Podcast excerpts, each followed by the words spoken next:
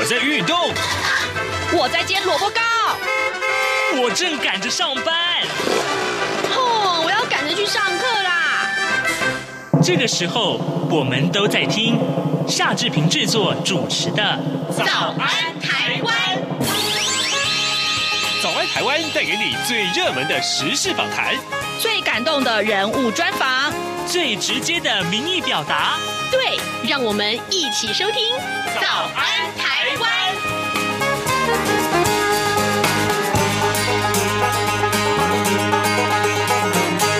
早安台湾，我是夏志平。今天是2021年的10月8号，星期五。在今天呢，志平想在访谈单元里面为您介绍这样一个内容啊。各位听说过陈文成命案吗？待会儿呢，我们的记者展婉如她要专访陈文成博士纪念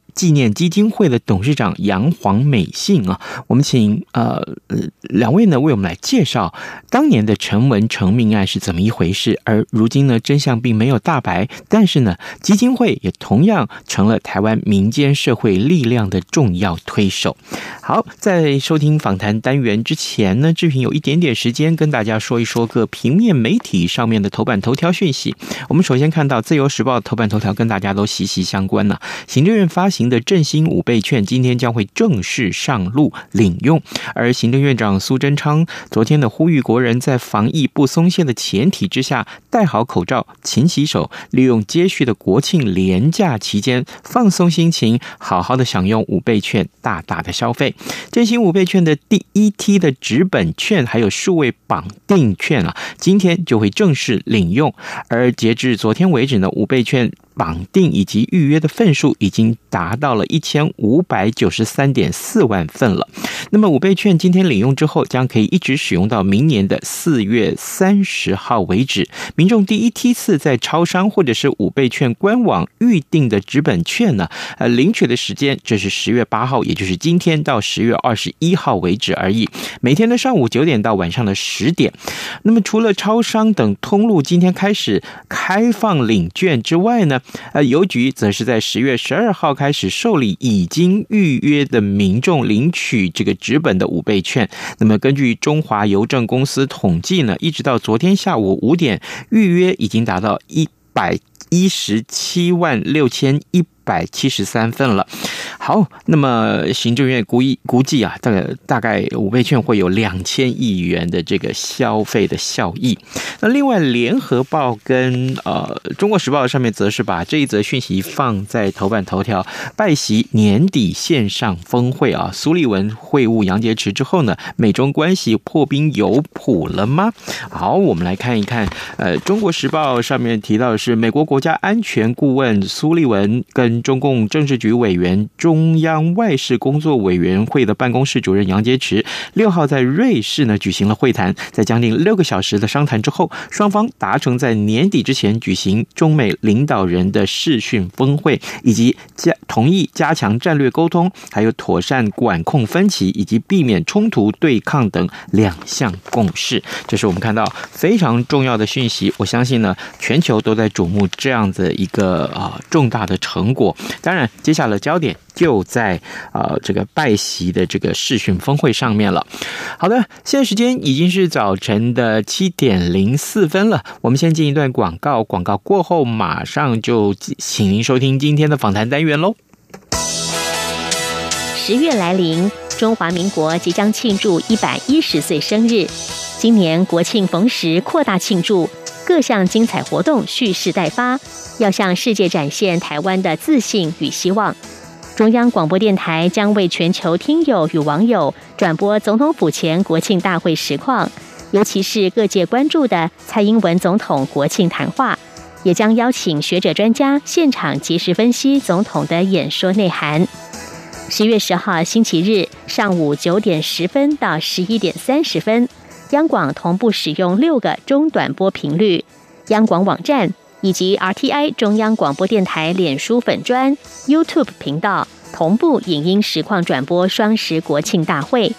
华语广播的听友请使用中波1557000赫、短波9745000赫、9790000赫、12015千赫、15460千赫以及15530千赫收听。影音直播，请您锁定央广网站 www.rti.org.tw 以及脸书粉专 RTI 中央广播电台收看。10月10号上午9点10分，央广邀请您一同庆祝中华民国110岁的生日。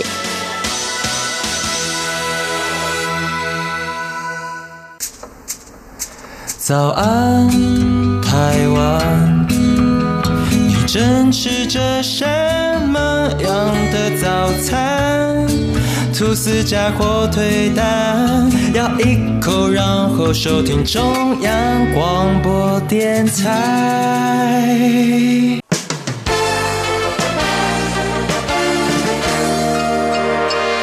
早安笔记本，大家好，我是宛如。在9月份呢，台湾有一个总统文化奖的颁奖，它的规格是非常的高的，那能得到这样子的奖项真的不容易。那宛如特别看到了总统文化奖的社会改革奖的部分，是由财团法人陈文成博士基金会所夺得。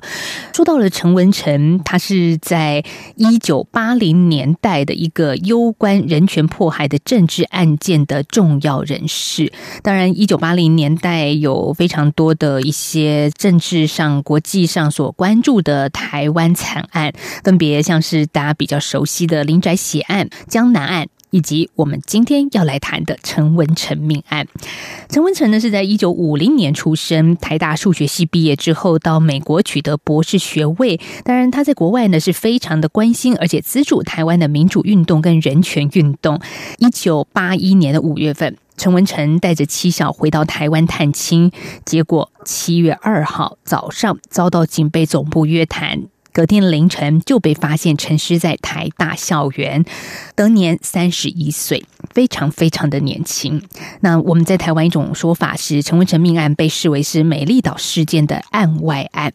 其实今年适逢陈文成事件40年，那台湾大学呢也在今年2月启用了纪念广场，放上纪念一位坚决抵抗国家暴力的勇者的这样的文字。所以我想在今天陈文成基金会获颁总统文化奖以及陈文成事件40周年的这个日子，我们访问到陈文成博士纪念基金会的董事长杨黄美杏，请董事长来跟听众朋友来谈谈这40年来其实走过非常非常多不容易的路啊。所以我们先跟董事长问声好。董事长您好。宛如你好，各位听众大家好，非常荣幸受邀来谈陈文成事件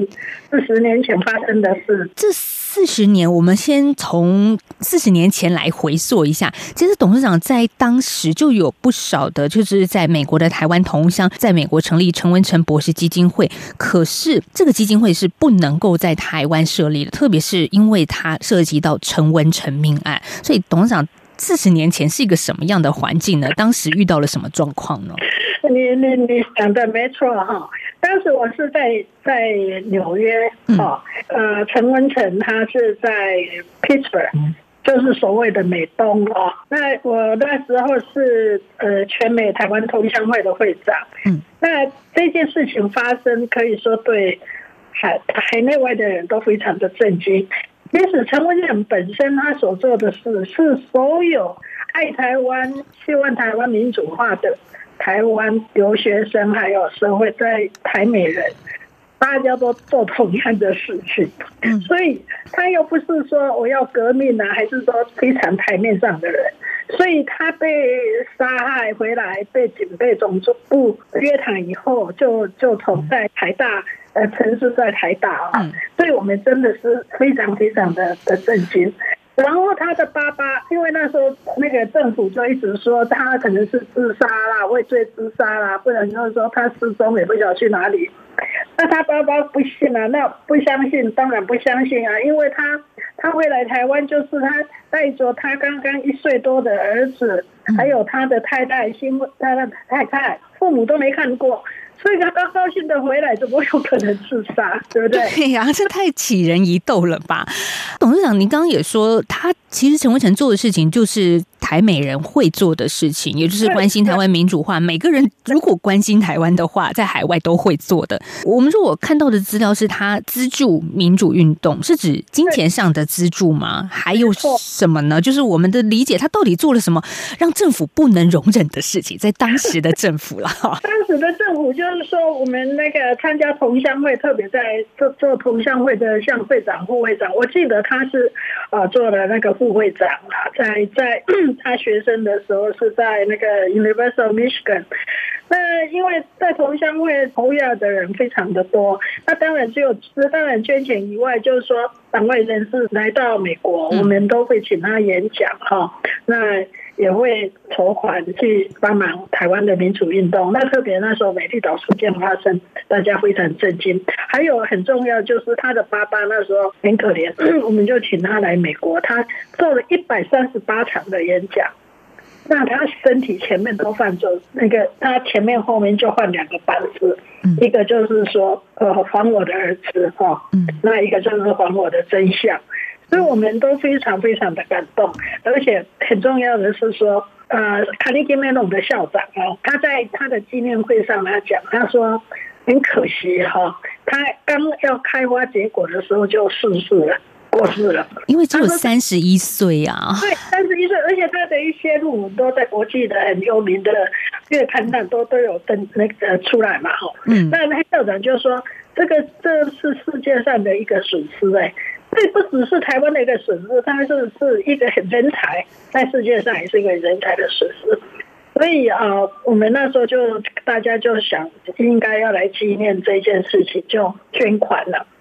捐款了以后，就在美国就像你刚才讲的，就成立了陈文成基金会。那但在台湾呢，我们捐了一些钱，我们就说要寄回台湾，那希望在台湾成立基金会。结果台湾这边政府不容许用陈文成的名字，说还没有破案就不能用陈文成的名字。所以那时候，因为那时候我从头大概都involve在里面，那时候我就想的就是说，那因为是在美国发生嘛，那只有用文化交流的名字，所以才成立台美文化交流中心啦。在台湾就用台美文化交流中心，直到2000年那个民进党执政以后，才改为陈文成基金会。不过在美国我们就一直用陈文成基金会，不过我们做的事情就是台美交流的工作这样。到底陈文成是什么原因被自杀？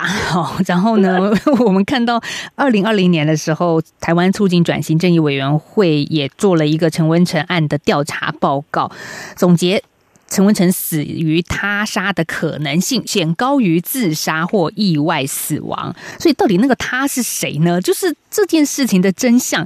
到现在还没有办法明朗化吗？因为我们看到国家即便是现在政党轮替，可是还是有一些档案是列为机密型的档案没错，你讲的没错。就是刚开始的时候其实我是从报纸上看到，大概2年前他说那时候促转会成立了，那就国安局说3个案子，特别就是林义雄一家血案跟陈文成这一件案，因为江南案件后来是有到高层啦，所以说到高层，所以指使去做的。那说这个案子30年不能就是作为秘密档案，那时候我们就那个报纸也有写，我说不能接受，我们30年做秘密档案。后来行政院苏院长，那这个一定要公开。那公开以后，那个一定要拿出来。拿出来以后，我们有看到那些档案，其实重要一些名字都还掩盖的。那我们的感觉就是说他的家人也是这样的感觉。很重要的不是说杀的那个人是谁，而是谁来指使他杀的。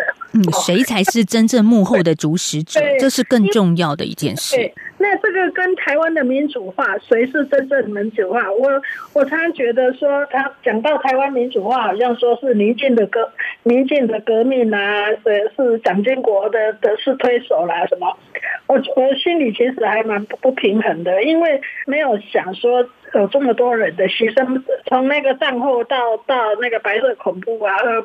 这么多人的牺牲，没有这么多人牺牲，不可能吧？不可能有今天的民主政府。就是说人权不是天下掉下来，你没有去争取，不可能的事情。那陈文成做的就是因为海外有这么多的他们都节省自己的钱，还有做拉比的工作，对国会的拉比的工作，对一个游说的工作，对。所以有这么多的那个海外的支持，还有台湾这里本土有这么多人的牺牲。先生被抓了，美丽岛事件，先生被抓了，太太出来选举得到最高票，你是否没给他公义，人民给他公益，就是肯定嘛，肯定那个才是那个。那陈文哲的案件是同样的，没有人会相信说他是自杀的啦，还没有把全部的这个脉络说出来。不过以我们常识来说，就是说当时的情报单位其实是北地岛事件那时候，其实都是蒋经国他在主导那个有一些。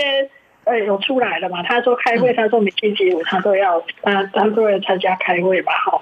所以我想很重要就是说，蒋经国不是被逼，蒋家不是被逼的。当时的反对党会成立，是因为被逼出来的，太多人的牺牲了。党就是民进党啊，民进党那时候你成立都是违法的。蒋经国已经是被逼不得不去接受这个事实了。董事长，您刚讲到一个点，我觉得很有意思，就是说现在政党轮替已经在台湾很习以为常了，而且民进党也稳定执政了。那为什么陈文成命案的这个档案有些还是会被列为机密档案？甚至我也看到国安局以政治档案法，其实这是于法有据的依照这个法律为由，认为档案有严重影响国家安全之余，所以要届满50年才能够开放阅览。当然促转会这边会持续希望说能够赶快提早解密了，但是大家总觉得说政党都轮替了，有些事情怎么还没办法公诸于世呢？没错啊，所以我们董事会也是讲那个两个，一个就是说我们委会去也不晓得有没有用啊，就是要去访问那个监察院长嘛，他是有一个国家人权委员会成立嘛，哈。另外一个就是法律诉讼，另外一个是这样。那我想陈文成的家属啊，他姐姐有讲过啊，他说国民党欠他一个道歉嘛。其实我觉得就是说真相出来，那如果说有出来道歉的话，我想这个伤痕才能平稳啊。你知道我意思？那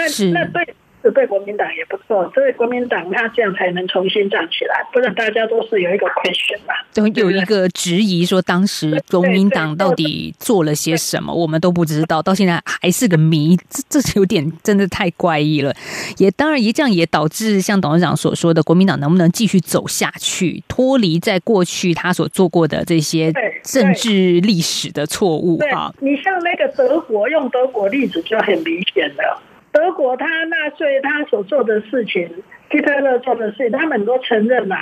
他德国能站起来，就是他很诚实的面对的过去。他觉得他们错了，他们建立了很多那个犹太也当时被关的那些纪念馆、博物馆。那他承认他的错误。你国民党这样更厉害。你现那当然你说民进党，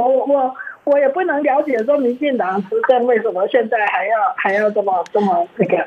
那还要。不过我是觉得说最重要的是，你如果承认你的错误的话，人家还是会原谅的，因为是过去。那你如果不承认的话，你社会永远不能和谐。而且国民党可能有一些是当时做坏事的人的话，他还是有亏欠嘛，还是心里会。那你如果承认了，那大家一定会一笔勾销的啦。至少我觉得对家属来说，要一个真相才能够平复吧，不然这件事情陈文成命案究竟怎么发生的？如果真的要在10年之后才能开放档案，对家属而言也是一种煎熬啊。对，就是说老实讲，台湾的民主化还没有这个很深化啦。我讲一下，就是说首先呢，当时那个我们用台美文化交流来做的一些文化工作，我在1986年的时候夏天带了一群小孩子，就是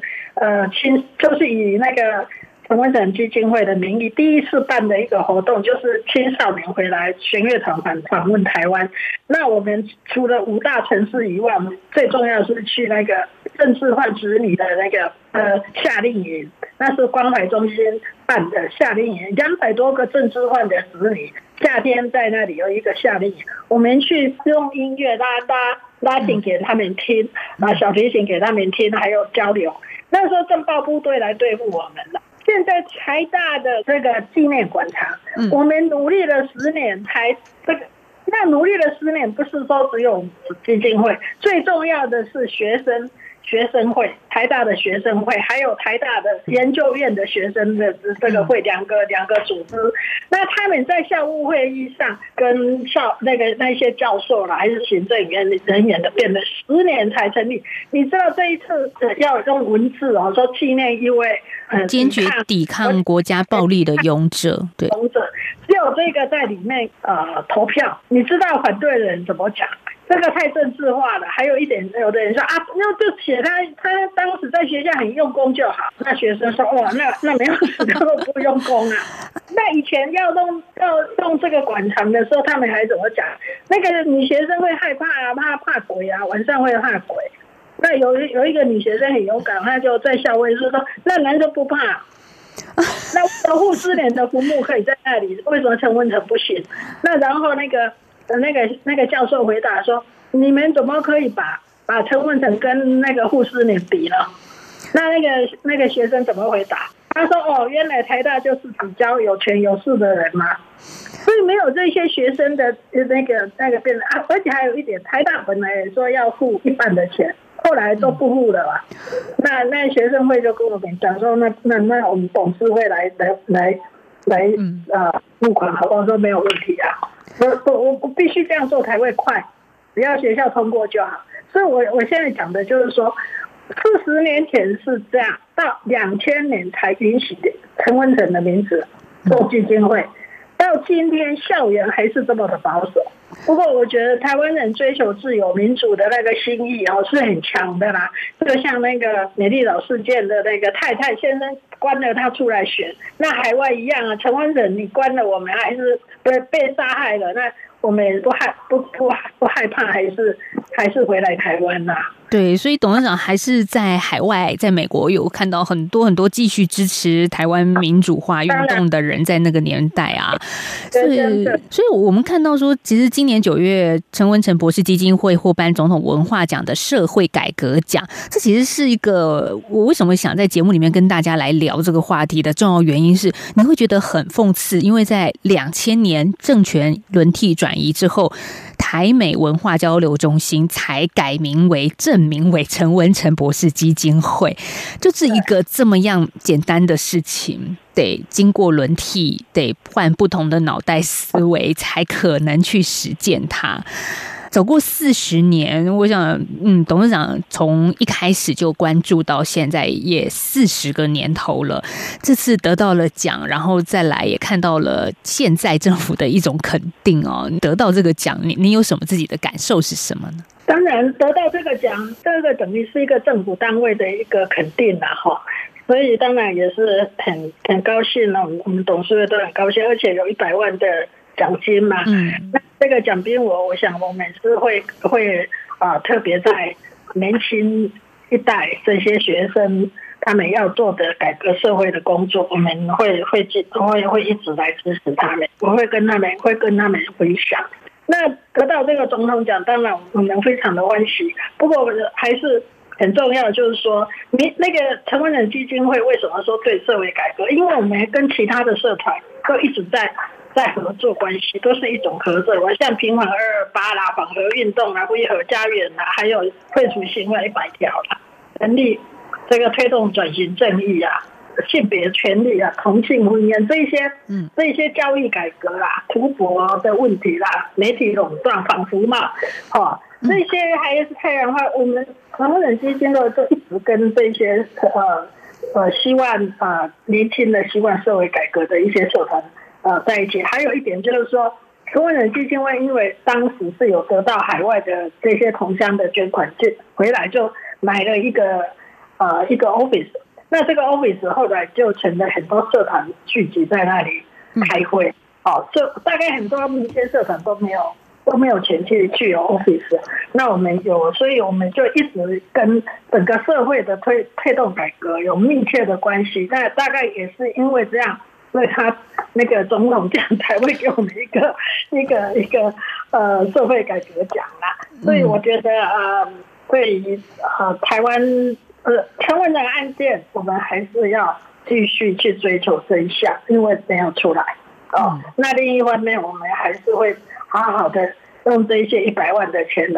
来协助，来跟这些年轻的社团、学生社团一起